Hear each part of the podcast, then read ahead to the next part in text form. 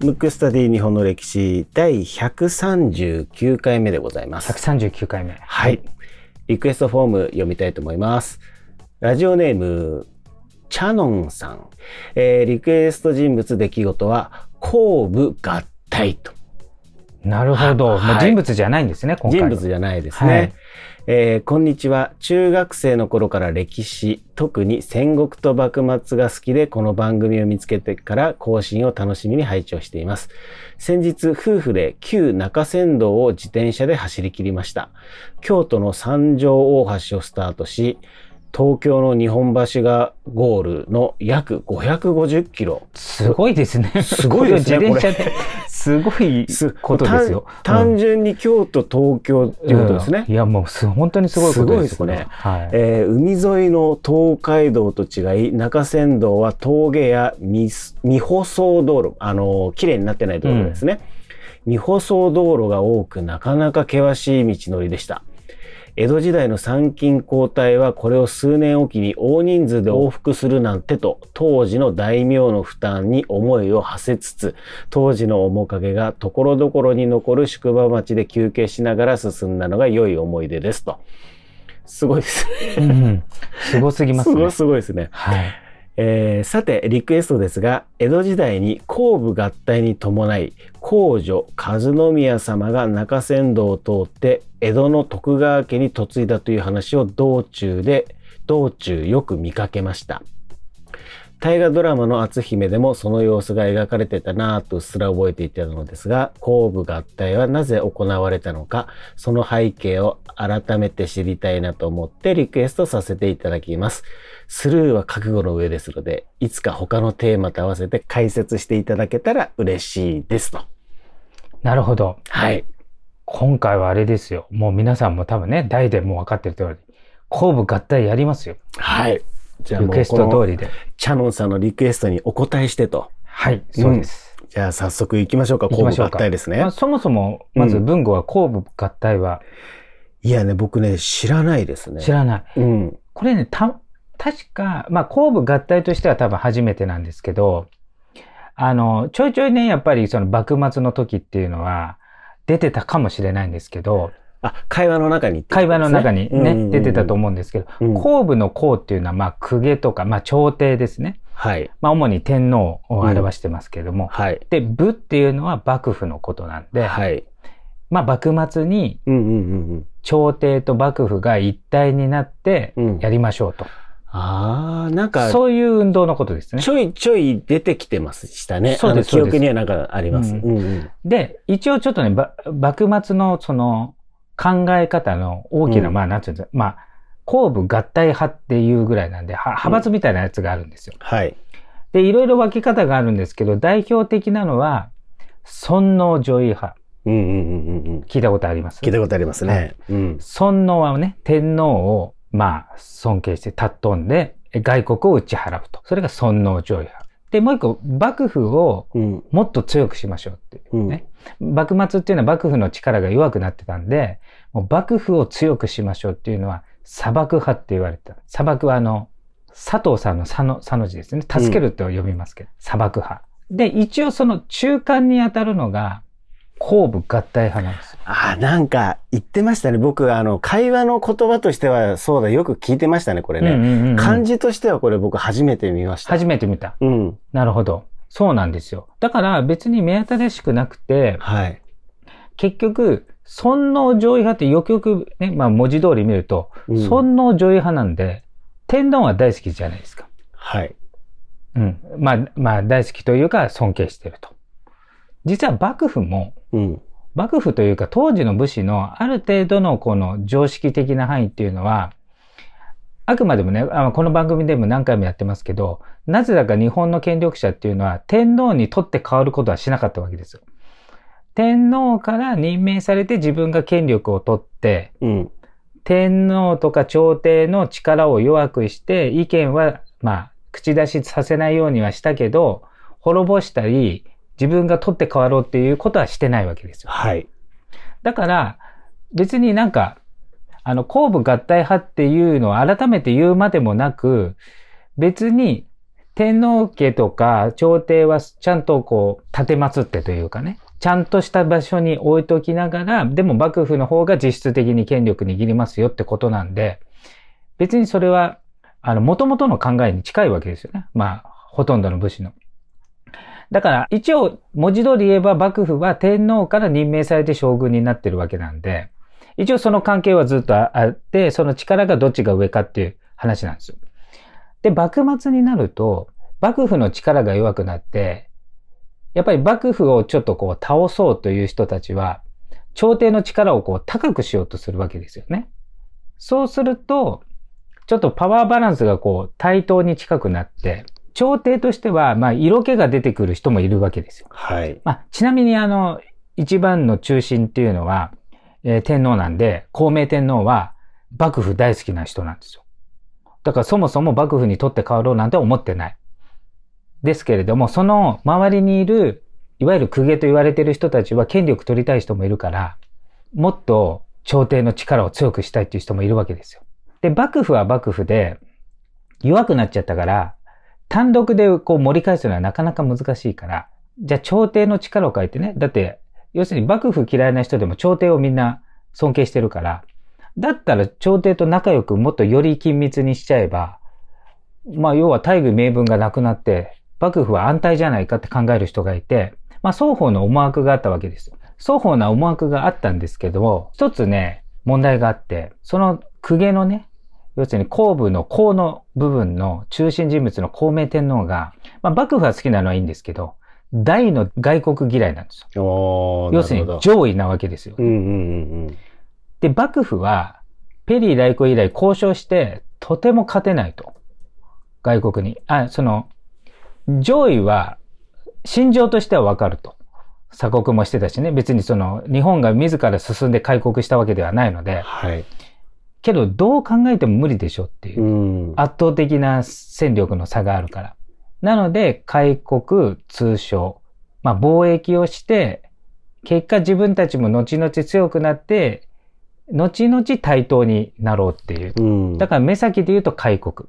で、それはね、孔明天皇がね、受け入れないわけです。だから、公部合体の公の方も、えっ、ー、と、それを模索してる人もいるんですけど、孔明天皇が、その開国とかやってる幕府とはちょっと、最終的に手を組みづらいっていうのもあるわけです。そこで活躍したのが、岩倉智美ですよ。聞いたことありますか？もちろんありますよ。うん、岩倉智美ってちょっとわかりにくいんですよ。うんうんうん、ちょっとわかりにくいっていうのは、あの、後部合体派っていうのは、あの、尊王上位から派からするとちょっとぬるいわけですよ。うん、だって幕府と手組んじゃうわけだから。尊王上位派っていうのはどっちかというと、幕府をももうちょっと力を弱くしたいわけなんで。で、後々倒幕派になるんですけどね。まあ初期の段階ではまだ幕府を倒すまでは考えてないけど、力は弱く、幕府の力を弱くしようとしてるのに、後部合体派になるとこう倒せないじゃないもう朝廷と一体化しちゃったら。で、そこで岩倉智美が結構頑張って、孔明天皇を説得して、孔明天皇の妹、まあ、一般的には皇女和宮って言われてますけどね。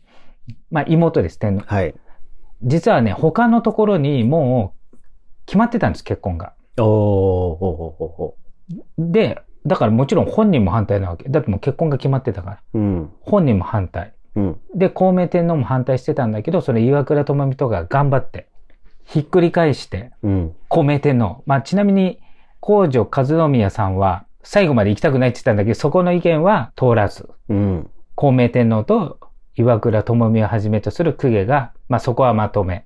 で、幕府もいろいろありまして、その前に幕府の力を強くしようっていうね、井伊直輔っていう人がいたんですけど、はい、暗殺されまして。されましたね。うん、うん、うん。なので、もう幕府めちゃめちゃ強くしようっていう一派がちょっと力が弱くなったわけですよ。うん、その時に、老中主座。ちなみに、井伊直輔は大老って言って、まあちょっと、今でいう大統領に近い。うん、まあ一人で独裁で権限ができる、その臨臨時職みたいなね。あの、緊急事態の時の職なんですけど、それについて。で、それはさすがに亡くなって、いい直輔が終わった後亡くなって、もう一回合議制になったんですよ。江戸時代って基本的に合議制なんで。うん。あの、独裁者を出さないっていうやつね。うん。そうすると、老中っていう人たちがいるわけですよ。江戸時、江戸幕府の中に。はいそれが今でいう内閣に近いんですね。うん。で、それが、老中の中の、まあ一応議長みたいな人が老中主座。で、老中主座の安藤信正が、うん。もうちょっとやりすぎたから、井伊直弼たちがね。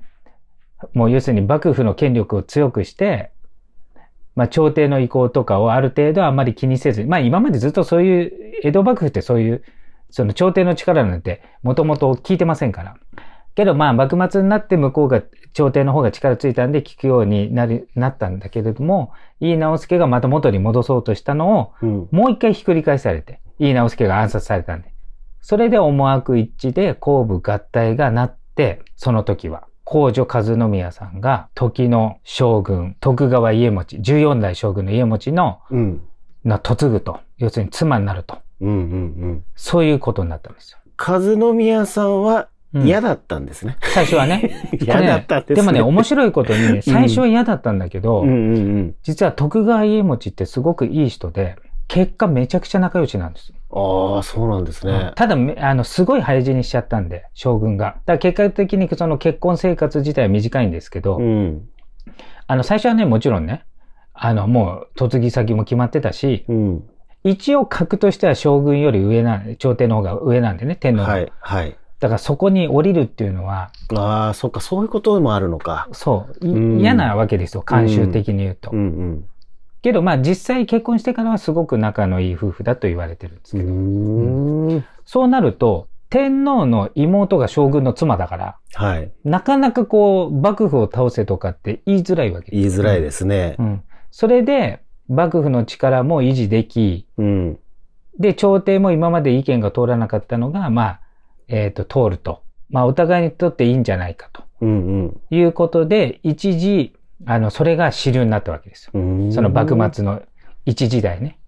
ただ、その後、やっぱり尊皇攘夷派がこう、盛り返し、結局倒幕に向かっていくっていううんうん流れで、そのね、ちょっと前に、まあ、大名で言うとね、あの、薩摩のはい。島津成明とかね。うん。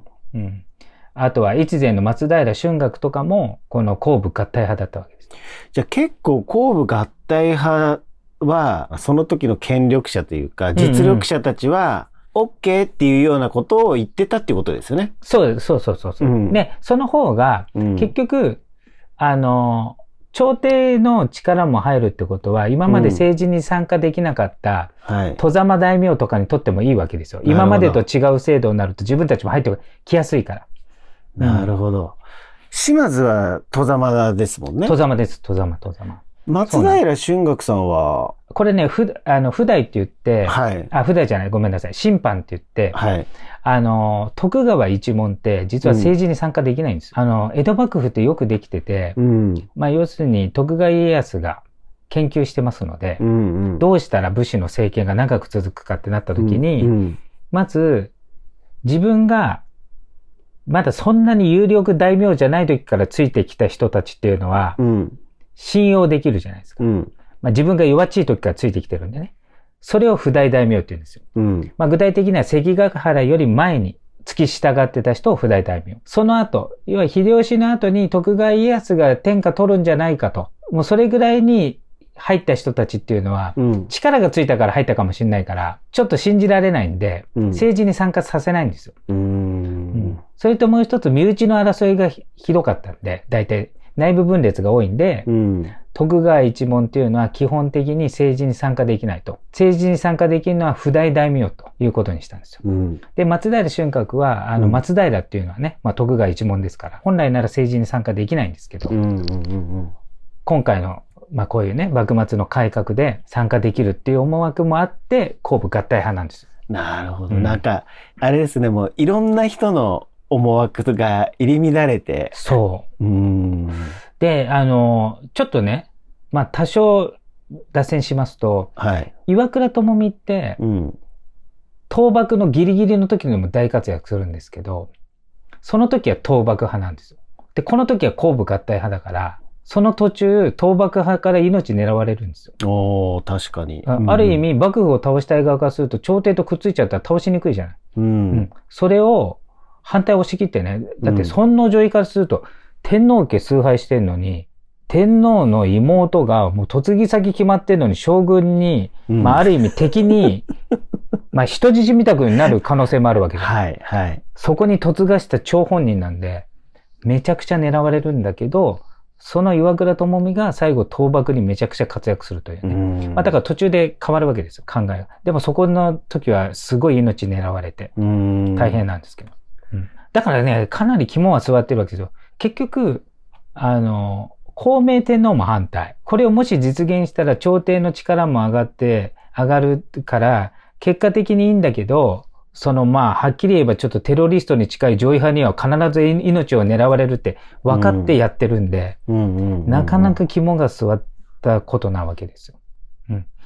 で、この時代っていろいろ変わるわけですよ。はい。最初ね、過激派が、尊皇攘夷派がい一時起こって吉田松陰とかね。うんうんうんその後、井伊直弼が来て、幕府が強くなり、で、さらに今回の皇部合体派になり、うん。で、さらにまた倒幕になったりするから、それぞれに良かった人が違う派閥とか違う世の中になったら敵見たくなって狙われちゃうんで、うんうん。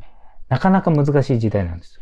で、結局まあ、後部合体はね、長持ちせず、まあはい皆さんが知ってる今、今から見て、歴史っていうのは倒幕に向かって、うん。結局幕府の力はうん維持できず、うんまあ倒幕になるって話ですけど、うんまあ一時的に後部合体が、まあ良かった時期もあったってことですね。なるほどですね。はい。チャノンさんのリクエスト、はい。あの、お答えしましたけども、うん、そうですね。あとはまあ今までのね、ちょっと整理というか、ちうんょっと被ってるとこもあるんで、うん、なったかなと思います。ということで、今回のテーマは、後部合体でした。むくむくラジオだべ。むくむくラジオだべ。むくむくラジオだべ。